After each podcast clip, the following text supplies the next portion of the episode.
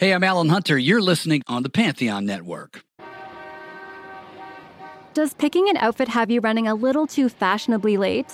We get it. Great taste takes time. That's why Drizzly, the number one app for alcohol delivery, has your back with the largest selection of beer, wine, and spirits, delivered in under sixty minutes. Convenience never goes out of style. So if you need to spend some extra time in the mirror instead of at the store, download the Drizzly app or go to drizzly dot com. That's D R I Z L Y dot com today. Spring training is right around the corner. So come for the games and have a ball in Arizona. With world-class resorts, unbeatable dining and nightlife, amazing scenery, and endless outdoor adventure. Make your visit unforgettable. Plan your getaway at my spring training dot com.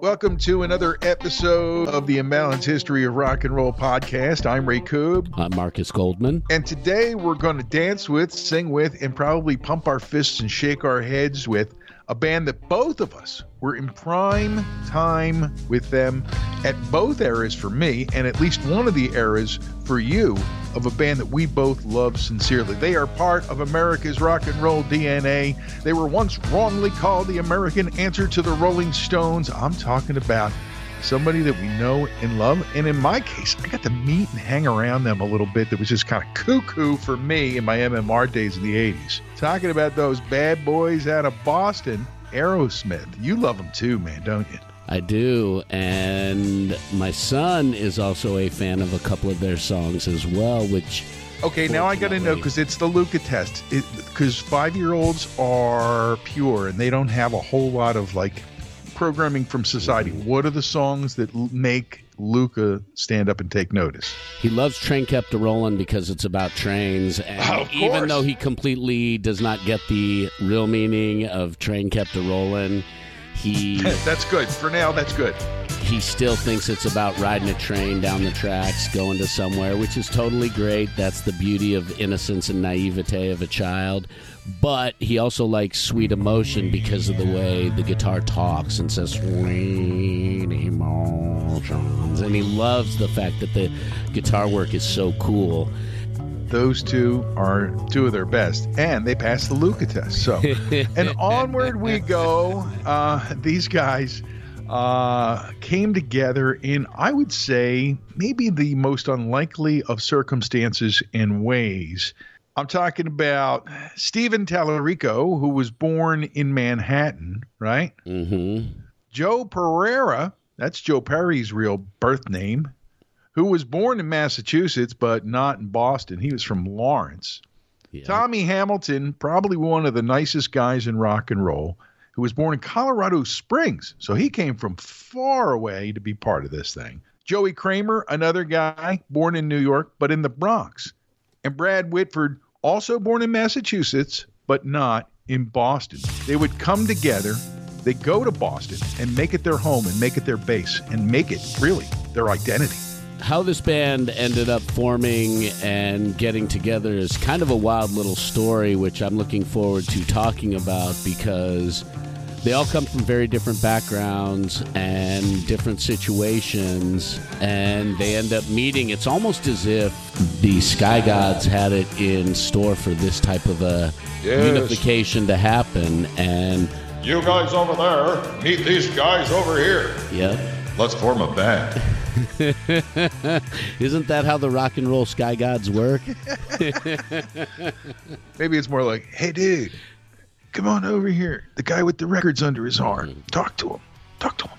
Yeah. Totally. It's, you know, those, something like that. Yeah, it's it's random stories like that, but it seems like this band was meant to happen, and how they bent the blues to their own groove is pretty impressive, because... They also played it straight, though. They bent it, but they also played it straight as part of what they did through the years. So let's not forget that. Absolutely.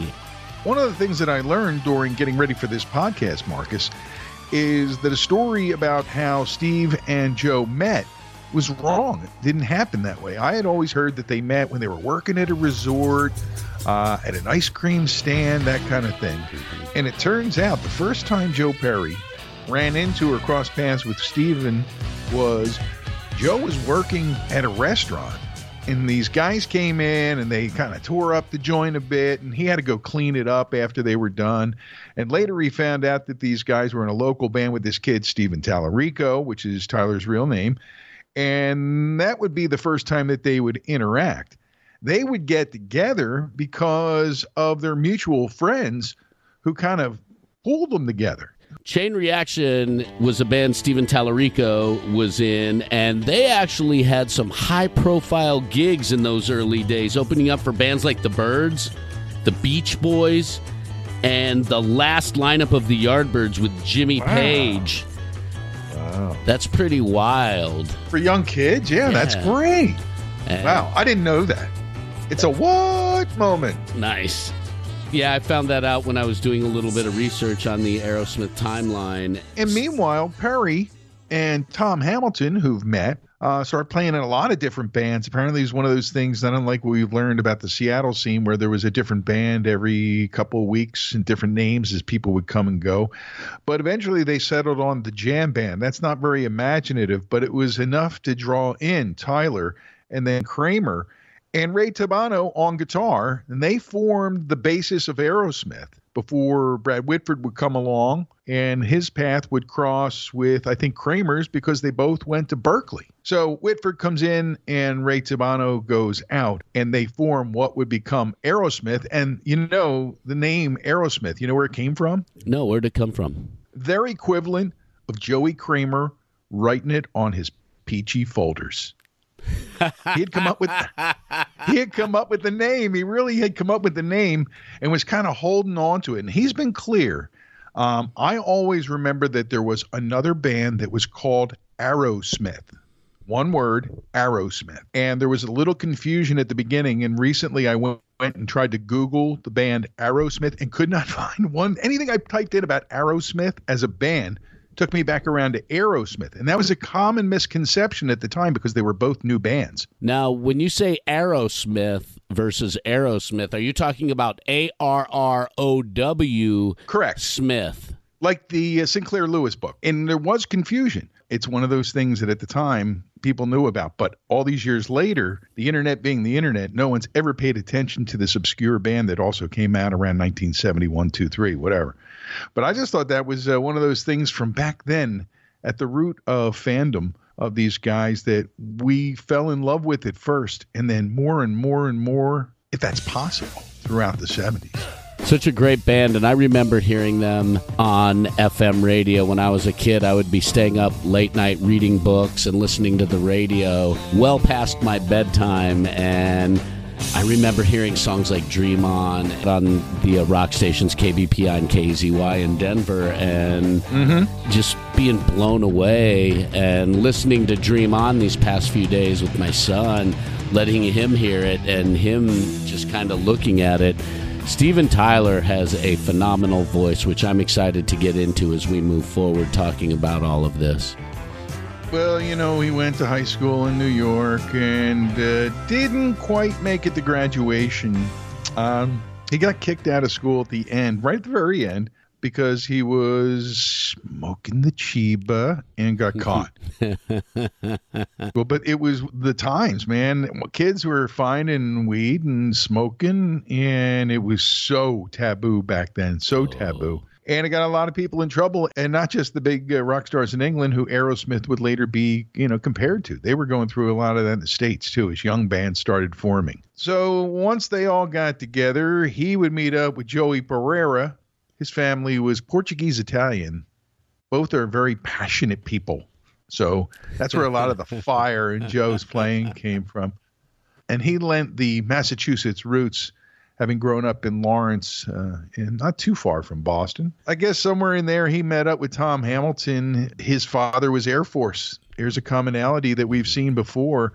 So he moved around a bit and ended up there. Paths cross, and they meet with Tyler and the other guys, and they all pull together into this band that's going to start something or continue something. I'm not sure which, because there was already a lot of shit flying in Boston rock and roll, but they were part of that seventies wave with the Jay Giles Band and so many others that would lead to the late seventies and beyond. But so many great bands were coming out of Boston, and there they were in the middle of it. The Bad Boys, and Tyler with his hand on his hip and his lips sticking out. So much fun, so much fun for the fans.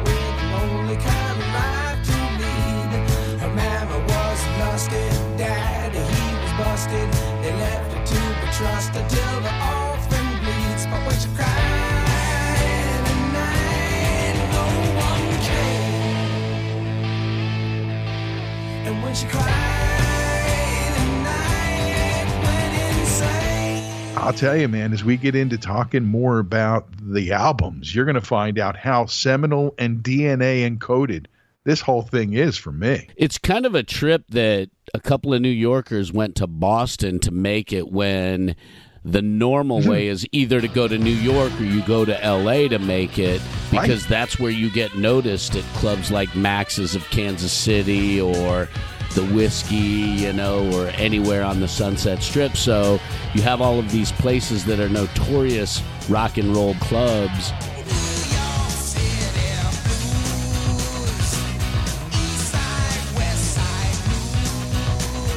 Here, these cats all move to Boston and make it with this sort of burgeoning underground scene, and that's pretty rad. Kramer goes up because he's going to school there, and it's all around the same time. The other guys, Whitford's at school, and in Joe, it turns out Joe had A D H D and a learning disability, really had a hard time finishing at school as well, had a hard time focusing and advancing. And that all came into play uh, in a good way when he went rock and roll full time. And he said that a lot of his anxiety over that kind of stuff kind of started to fade away when he took on rock and roll, and it came to him more naturally. He didn't learn a lot of the traditional things that the other two guys were learning over at Berklee, uh, but his elements uh, combined with theirs, and also, of course, uh, the music and thoughts and mind of Steven Tyler. You put it all together, and that, that's what made this band go. And with very little variance, there's a time coming up in the future that we'll talk about where there's discord and people leave and come back and all that in this story. By the way, we can't cover it all in one episode of the Imbalance History, or we'll be here all day. So we're going to do the beginning like we're talking about and get into the albums too. You mentioned Joe Perry's A D H D, and during his time in high school, he was sent to a boarding school in Vermont where... That's he, right. I read about that. He started learning about music because a lot of these kids from all over the world would bring magazines and albums and, you know, things like that and turn him on to new music. Like, for example, he learned about the uh, Village Voice from a student from New York City who brought a couple copies up. So he right. started reading about it, and then he, you know, started playing guitar, and he started, you know, kind of finding himself in that area. And the irony is his parents sent him there so he could comply with what they wanted him to get out of the education there.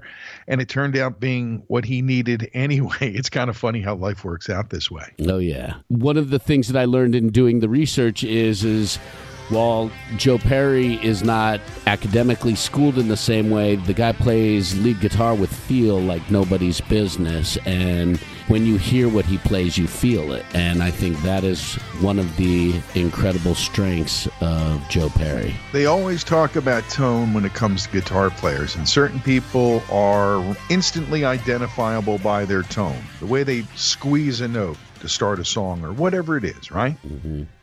Perry's got that. And his combination with Brad Whitford, their combined sound is also full of it. The way that they fill each other up and finish each other's thoughts and their phrases mm-hmm. and play together. It's one of the most underrated tandems in rock and roll, period, and also one of the greatest. Absolutely. The media and most of the music world give almost all of the props to Joe Perry and Steve Tyler. The whole band is so important together because them yeah. together as a whole is what made this sound this sound and what made it so great. Their chemistry is special.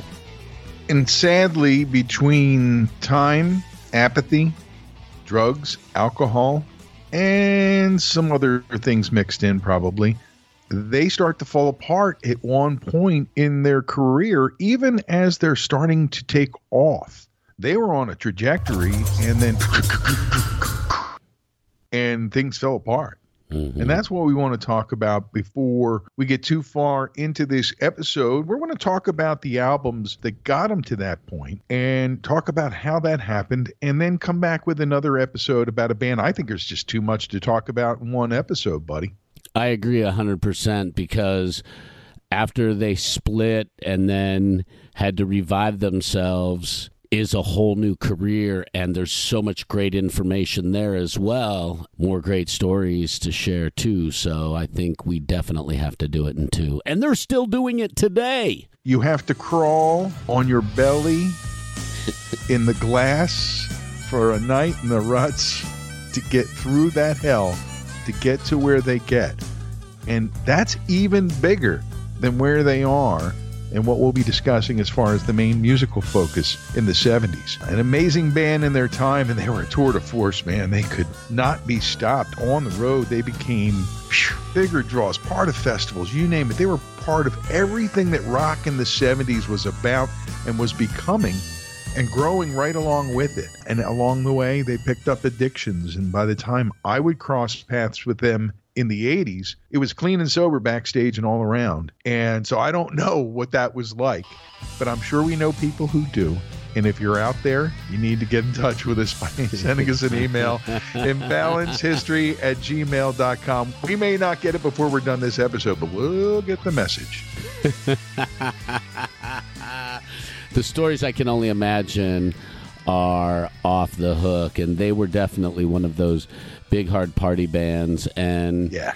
The drugs, I think, caused a huge problem, and we'll, I can't wait to get into talking about their sound and their albums a little bit more and their growth as a band, because if you listen back to their first three albums in a row, which I did during this last week, you hear the growth, you hear the strengths, you hear the weaknesses.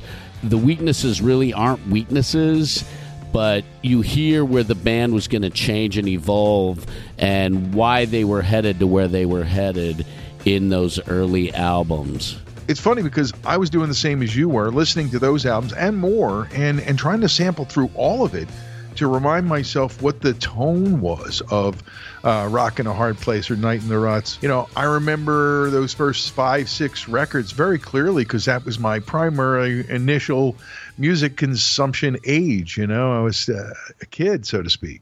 What we want to do is go back and look at those records and see what they mean here in the twenty-first century, I guess, a little bit, and review all of that as we uh, cover the early days of those bad boys, making Boston proud. We're talking about Aerosmith on this episode of the Imbalance History of Rock and Roll. I think the first album is one of the most underrated albums of that era, and how the band grew through the uh, mid to late seventies, and how they hit a wall kind of in nineteen seventy-nine. Man, it really sucked. That's all I'm going to say. But it was almost over. They were almost done uh, to the fans with what was going on, what people were seeing that was verified news about things that were going on. Uh, we heard about the World Series of Rock fiasco. I don't know if you heard about this. Uh, outside the uh, regular concerts that they would have at Cleveland Stadium, Uh, they would call it the World Series of Rock. And it started in seventy-six, but in nineteen seventy-nine, they were scheduled to play. There were five shootings, one fatality, dozens of robberies and incidents of violence all around the stadium all day before the concert. Thousands of fans waited overnight, but it caused everybody to take a look at like, whoa, what the fuck is this? And that's whoa. Right around the time that things started to get weird inside the Aerosmith camp.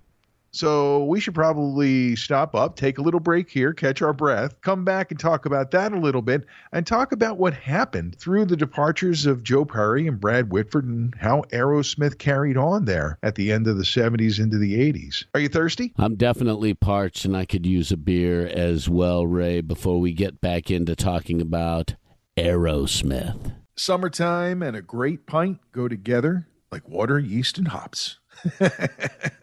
And what a better place to go to get the pint that you want than Crooked Eye Brewery right there at York and Montgomery in the heart of Hatboro. With Pennsylvania's restrictions easing, there is live music and some other great events going on at Crooked Eye. So not only do you get that pint, but you get to have a good time with your friends as well. They are fully open, and I went in to see the Crooked Eye Band, the full Crooked Eye Band, back together for the first time in over a year, and what a great time when they're in on second Saturdays. And you can get great music at Killer Crooked Eye near you at Jamie's House of Music in Lansdowne now.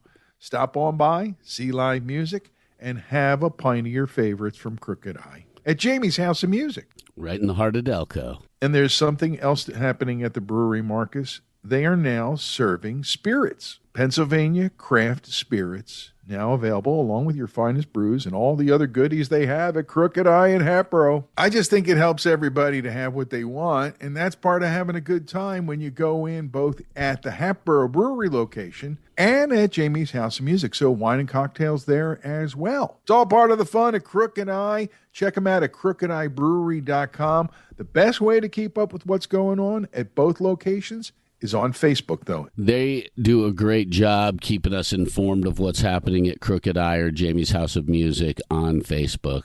Born the cure for what ails you since twenty fourteen. Check them out. Crooked Eye Brewery in the heart of Hatboro. And in the heart of Delco.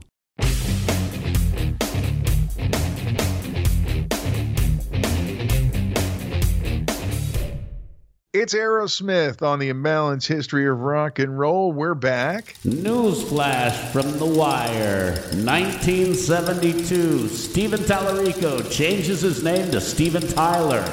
August fifth, nineteen seventy-two, Aerosmith lands a one hundred twenty-five thousand dollars deal with Columbia, following a show at New York's Max's, Kansas City, when Clive Davis saw them play. Big doings in the Big Apple that day, huh? No kidding, and that's when all of the insanity started for him, and that's when that whole cycle began. They'd been writing songs since they got together. What do they always say? You've got forever to write your first album, and then you have about six months to write the second one, and that's kind of the story of what happens to them. They're they're making these songs. Uh, Tyler had written Dream On a long time before Uh, it was recorded. They had played it live. It wasn't like it was totally new.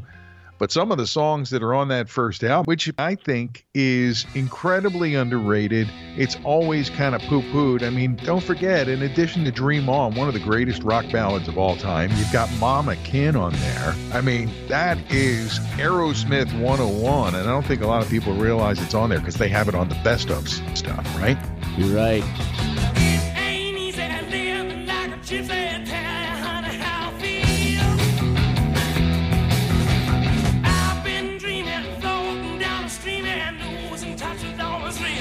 Their version of Walking the Dog, you know, man, it's good stuff. This is the, the root of who they're about to become.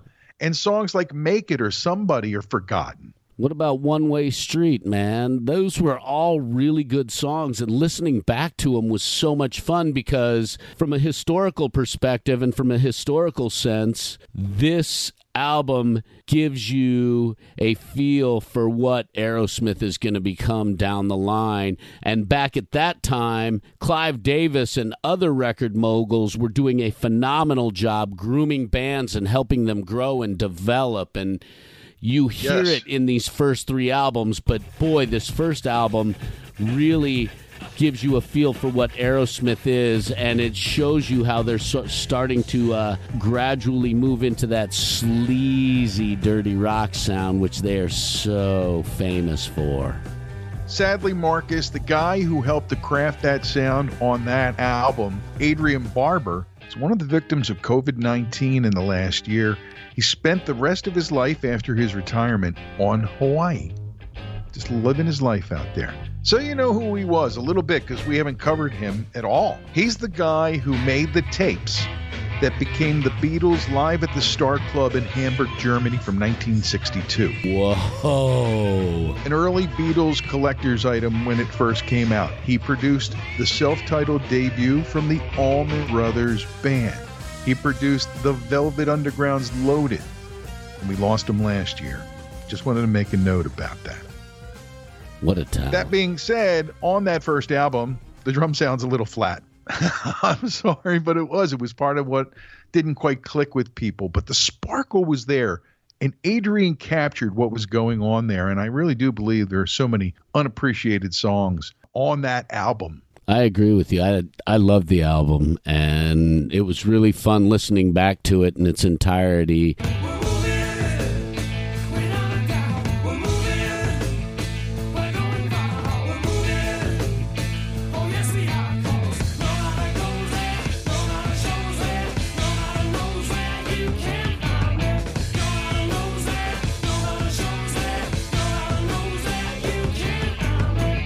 Going back to the seventies in a weird sort of way, and, you know, having childhood memories flash back up, because these were songs mm-hmm. like Dream On and Mama Kin that I heard both on F M radio and then through some of the babysitters that we had during that time who would bring their records cool over. Babysitters, yeah, man. Seriously. You had, had some cool friends of uh, older brothers, uh, the, uh, friends, you know? Yep. You did, man. We got lucky with some of the cool, fr- cool cool older brothers and sisters of my friends, and they were some of the people who turned us on to music as well, and this was all the music that they were here listening to back in those days.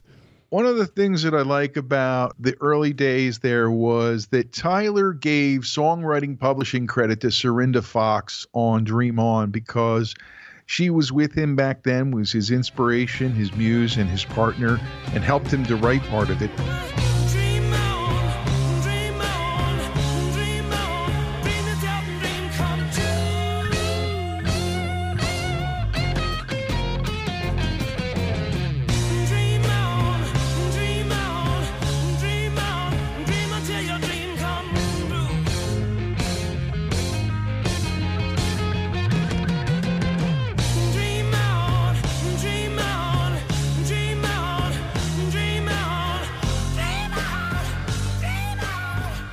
He made sure she had money, and it was at a time when she really needed the money when she was sick. So one of those little things that you don't always hear about, and it helped to launch them. Dream On was on the charts at that time. They ended up performing it on American Bandstand, which seems sort of out of what? place, but yeah. Now, do we know whether they performed live or were lip-syncing? Can we, can we check on that?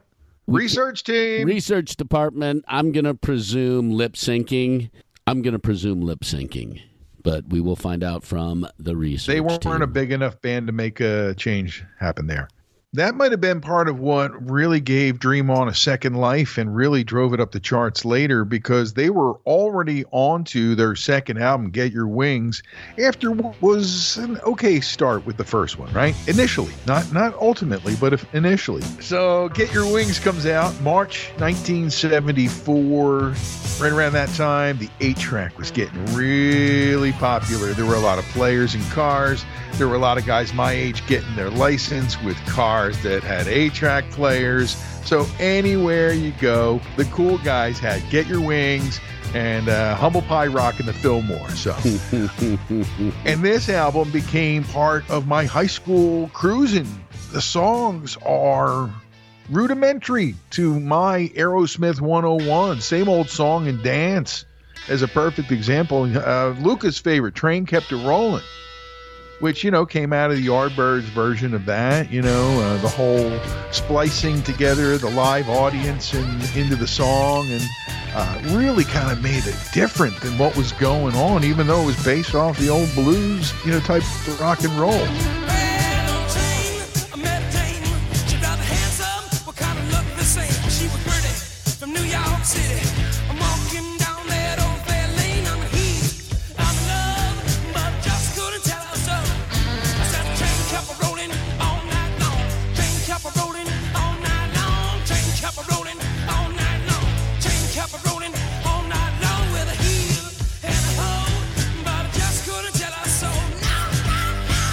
Seasons of Withers starts to show what they could become. Maybe a, a thread for Tyler, because he also connects that to Dream On, as songs that come to him in the night, so to speak, right? Pandora's Box shows that Joey Kramer can add something other than the name of the band, right? You got all this stuff going on, but it's creating a vibe. And the vibe also includes what they're doing in concert, because they're out there. The critics are starting to get it. They're starting to really like it, and they're taking off as a live band. So that's the atmosphere.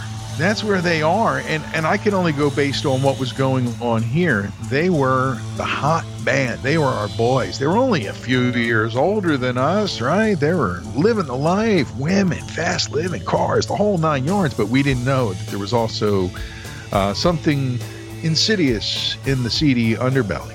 Yeah, they were starting to, I think, because of the furious pace that they were going at, get involved in substances and situations to keep them going and knock them out and keep them going and knock them out. And there's that whole up-down phase. We saw it with Elvis. We saw it with so many other musicians who have had to go at that furious pace of releasing an album, going on a world tour, releasing an album, going on a world tour, yes. releasing an album, going the on treadmill. a world tour. Yep. And it is a treadmill, and it's really hard.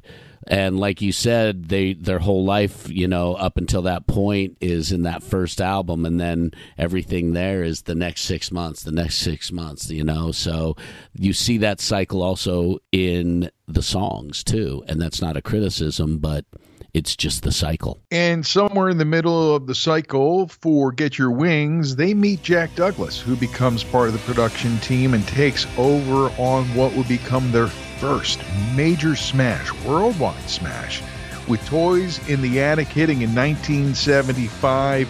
Unbelievable impact immediately. And it went on to sell millions of copies, the whole nine yards. But the songs were the crucial element when it came to why this album took what had already been going on and took it to a whole different level for the band. Even if they weren't on the radio initially, F M Underground Radio was playing them because they played everything from the bands that they loved, and they loved these guys.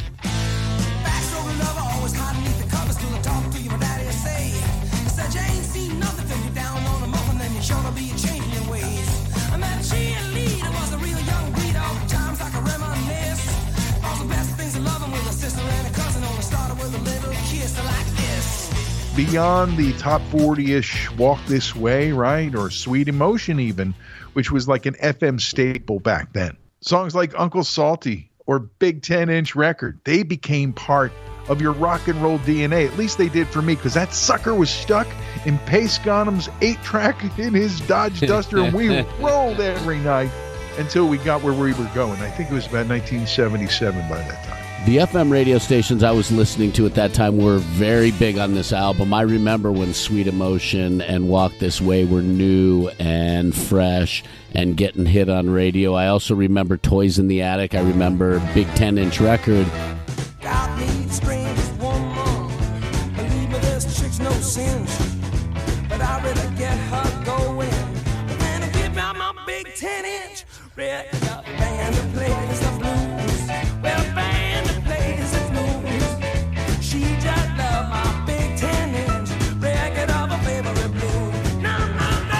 It was like a novelty record at first. Yeah, it was a, it was a fun novelty record, and it still had that that catchy hook to it, so that and that that sense of humor to it that really pulled people in. And of course, teenagers are going to like all of those uh, double meanings. Double entendre. Yeah. Yes, sir. And bending the blues. The teenagers love to bend the blues, right? Absolutely. And in that case, they were bending them to their hormones.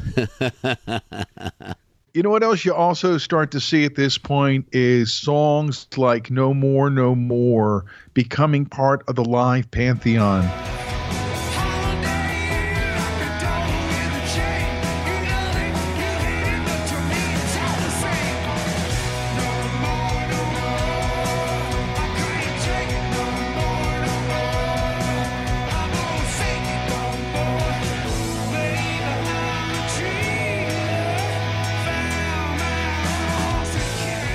You See Me Crying things like that start to be part of the uh, staples of the live show. Let's say that, right? Mm-hmm. And that continues to grow, and they become a preeminent band of their time. And this album, man, and also, in addition to everything that it gives and how it bonds them to Jack Douglas and everything that means, it gives them new life in the eighties. And this is uh, kind of going to be where we start part two of our Aerosmith episode, when Run D M C shows up like a defibrillator for Aerosmith's waning career. And that'll be part of part two. That's right. It's a two-parter. We know this up front because we looked at it and we thought, how the fuck can we do all this in one sitting? And the answer is we can't. So here we are. And it's nineteen seventy-five seventy-six, and they are killing it, man. They're doing everything that Clive thought that they would do when he signed them to Columbia Records. And I'm sure some of the people at Atlantic who let them get away were sitting there pissed off about it. But, you know, sometimes, Marcus, it's better to be pissed off than pissed on. At this time period, were they playing the Spectrum? Were they playing the football field? Were they playing those huge venues here in Philadelphia? I remember Aerosmith playing at the Spectrum. I'm sure they played at the Tower Theater before that, earlier in their career, but I don't remember that because I wasn't going to concerts then. But the earliest I remember hearing about them playing Philly was Spectrum. Right there at the end of my senior year of high school, they released Rocks. I go to the store, I buy it the first day. And I'm listening to this sucker, flipping it over. I mean, I probably was driving everybody crazy in the house, right? It just, I think, is their greatest album. There's cohesive songwriting. The production is spotless. They're helping Jack to tweak it, so they become part of the production team.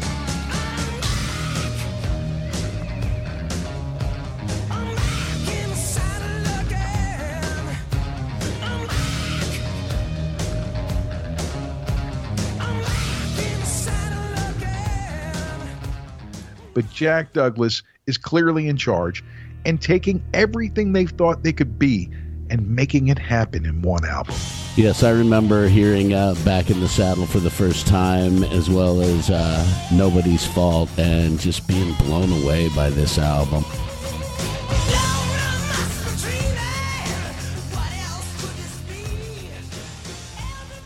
We were excited as kids after hearing the last album to get this album.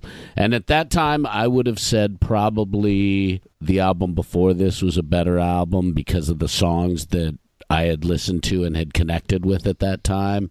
But uh-huh. Looking back at it now, this might be their finest work of cohesive rock and roll, without a doubt. It's the way it flows from Back in the Saddle into Last Child, and then a Rats in the Cellar combination. A song that really isn't really very clear about what it's about. You just kind of groove with it and enjoy it all the way through. And then in the old days, you flipped it over right there. And the first song on side two is Sick as a Dog.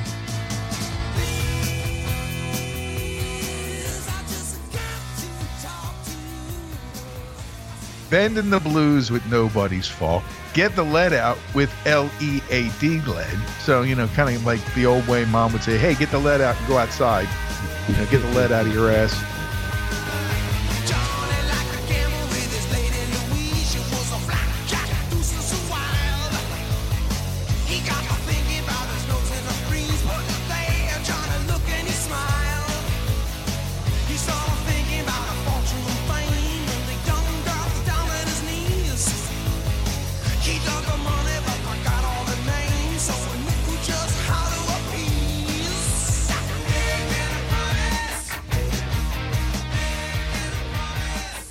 Licking a Promise, that's Tyler in a T, right? Licking a Promise and Home Tonight, a beautiful song to close out the album.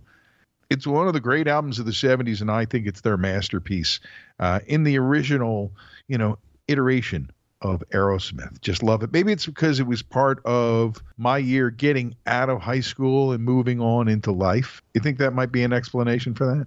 Absolutely. It's where you were at that time, and it connected with you in a very, very special way. I've been talking more about me. What's going on in Marcus World there uh, between Toys in the Attic and Rocks, those two amazing albums? How is that stuff hitting you as uh, basically a nine, ten, eleven-year-old? It was basically me listening to it on the radio stations that it was on, and that was about it. I wasn't buying records from Aerosmith. Were your friends, older time. brothers, smoking pot in the backyard listening to it? Absolutely. And okay. I had one friend, actually, that I used to play Dungeons and Dragons with, and his older brother turned us on to music like this as well. Aerosmith, uh, who else was uh, early Genesis I heard for the first time at his house.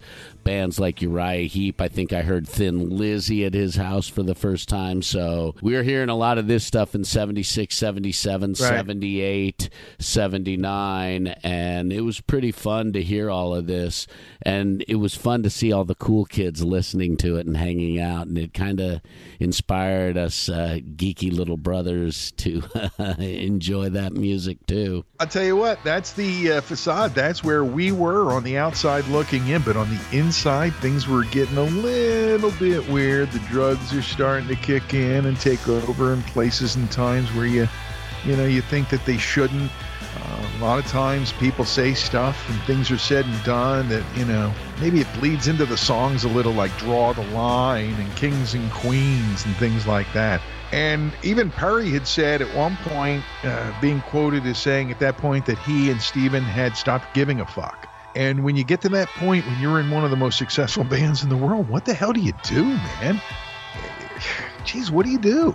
I don't know. It's it's wild that they didn't give a fuck, but I'm going to have to guess that the drugs started causing a lot of tension, because there was a period where Steven Tyler was so hooked on heroin, he would wander the streets looking to buy a oh. bag. The fact that this band as a five-unit survived the way they did and still around to be able to uh, perform today and be around today is a miracle, and it is, we're the whole so final chapter. lucky. The whole final chapter is a miracle. Yeah. You know, everything that's happened since uh, since they came back in the eighties. Yeah. yeah. All I could say is that, you know, uh, you get to this point and uh, you get to draw the line, and they're not doing so good. They're like, you know... They're like your friend who you've been partying with for two days, who's sitting at the table, and he looks at you and he goes, "Hey, Marcus, you're not looking so good." It's that kind of scenario, and yet they kept plowing on, kept touring. They get in the studio, but they're working with a different producer. Are you talking about Night in the Ruts? Yeah. Now, right in here after Draw the Line, when they're on tour, Marcus... It's one of the not-so-proud moments in my life as a Philadelphia rock and roller. Uh, someone, as was known to happen at shows at the old Philadelphia air-conditioned Spectrum, upon occasion, not all the time, somebody was chucking fireworks and somebody threw like a cherry bomb, or I don't think it was an M eighty because it would have probably really hurt him, but he sent a cherry bomb flying down, and it just got to the stage within feet of Tyler and went off close enough to his head so that he felt the impact and stopped the show, walked off stage, and said they'd never return. Now, that did last for a while, but they did eventually return. Uh, I can't remember the whole story about how the city and rock and roll in the city and Stephen kissed and made up. But I was there afterwards, and that'll be part of our second part of our Aerosmith episode here on the Imbalance History of Rock and Roll. But this all leads to Night in the Ruts, Marcus, after the World Series of Rock.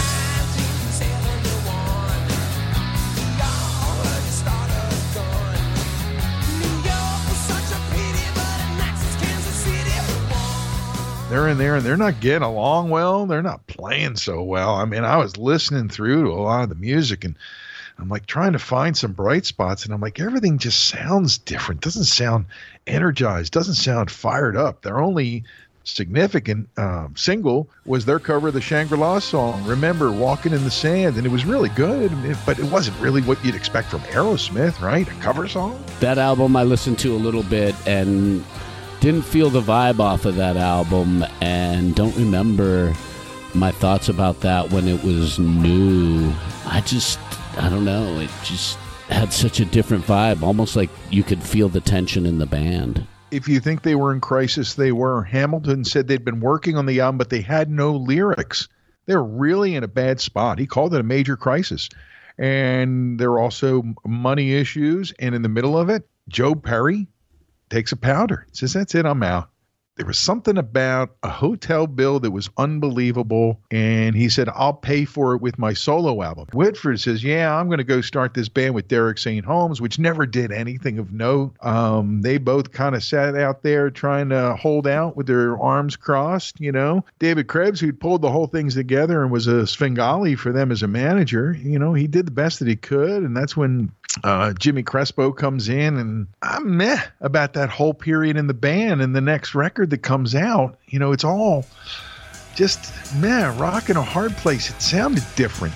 You know what it sounded like? The two guitar players were missing.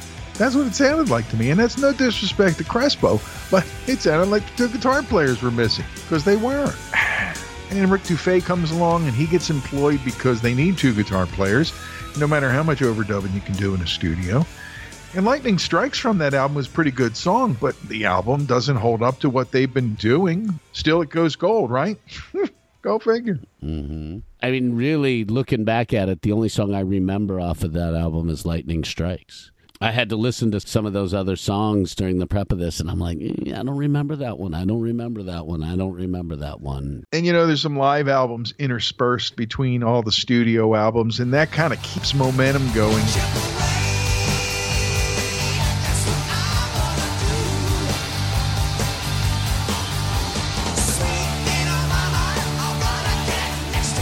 They really are off the rails at this point. Joe is off doing his own thing, and they're trying to figure out what they're going to do. And Brad says he's working with Derek Saint Holmes. I don't even think they got signed. And so they're kind of like are doing their thing, still moving forward, not so well, but still moving forward until we get to part two of this episode. And not one, but two prodigal sons return to the fold. Uh, and that's what happens that starts one of the most amazing comebacks, maybe only rivaled by A C D C, you know? So how about we figure, go uh, put the first four or five albums on uh, shuffle, right? Yeah. Or we'll get the eight-track play out. We'll play uh, eight-track roulette. We'll see what songs we get. Pop them in and out, see what songs we get. And And we'll do that and, uh, and until we can get together and finish up the story of Aerosmith here on the podcast. What do you say, partner? I say I hope that the eight-track tapes aren't warped. Beyond belief, beyond playability. Yeah. Yeah, well, you From know. From overplaying back in the day. I'm not I'm not baking those, I'll tell you that. I may bake cassettes or some dads, but I'm not baking any eight-tracks. Oh, no way. I'll bake while listening to the eight-tracks, but not on bake. Well, if you want to plug in and uh, let us know what we missed here on the first portion of our story of Aerosmith, all you got to do is send us an email to imbalance history at gmail dot com. That's an easy way to do it, and a lot of you are. Thank you. Uh, you can also chime in and comment on our social media pages. We are the Imbalance History of Rock and Roll on Facebook, at Imbalance Histo on Twitter, and the Imbalance History of Rock and Roll on Instagram. I went looking for it. I can't find it. I'm not a good Instagram guy. Sorry, partner. You're nice. Glad you can handle that page for us now. Good. Uh, but look, we get together and we talk about stuff, and we just look at each other like, did we just miss stuff? And it's like, of course we did. And I almost didn't mention Krebs, who really is such an important part of the Aerosmith story, especially up to the point where we are in rock and roll history for that band.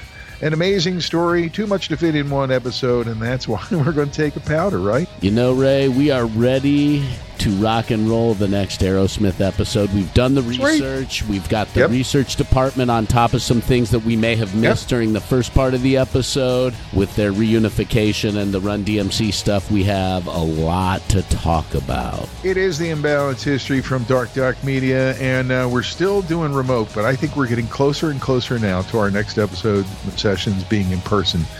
Um, but it's funny because we're going to take a short break in our world too, and then we'll reconvene because we're really ready to go. So let's just say more Aerosmith, or the rest of the story of Aerosmith, is on the next episode of the Imbalance History of Rock and Roll. ninety-two percent of households that start the year with Peloton are still active a year later. ninety-two percent? Because of a bike? Not just bikes. We also make treadmills and rowers. Oh, let me guess, for elite athletes only, right? Nope. It doesn't matter if you're an avid exerciser or new to working out. Peloton can help you achieve your fitness goals. ninety-two percent stick with it. So can you. Try Peloton bikes, tread, or row risk-free with a thirty-day home trial. New members only. Not available in remote locations. See additional terms at onepeloton.com slash home dash trial. With one of the best savings rates in America, banking with Capital One is the easiest decision in the history of decisions. Even easier than choosing Slash to be in your band. Next up for lead guitar. You're in. Cool. Yep, even easier than that. And with no fees or minimums on checking and savings accounts, is it even a decision? That's banking reimagined. What's in your wallet? Terms apply. See CapitalOne.com slash bank for details. Capital One N A member F D I C.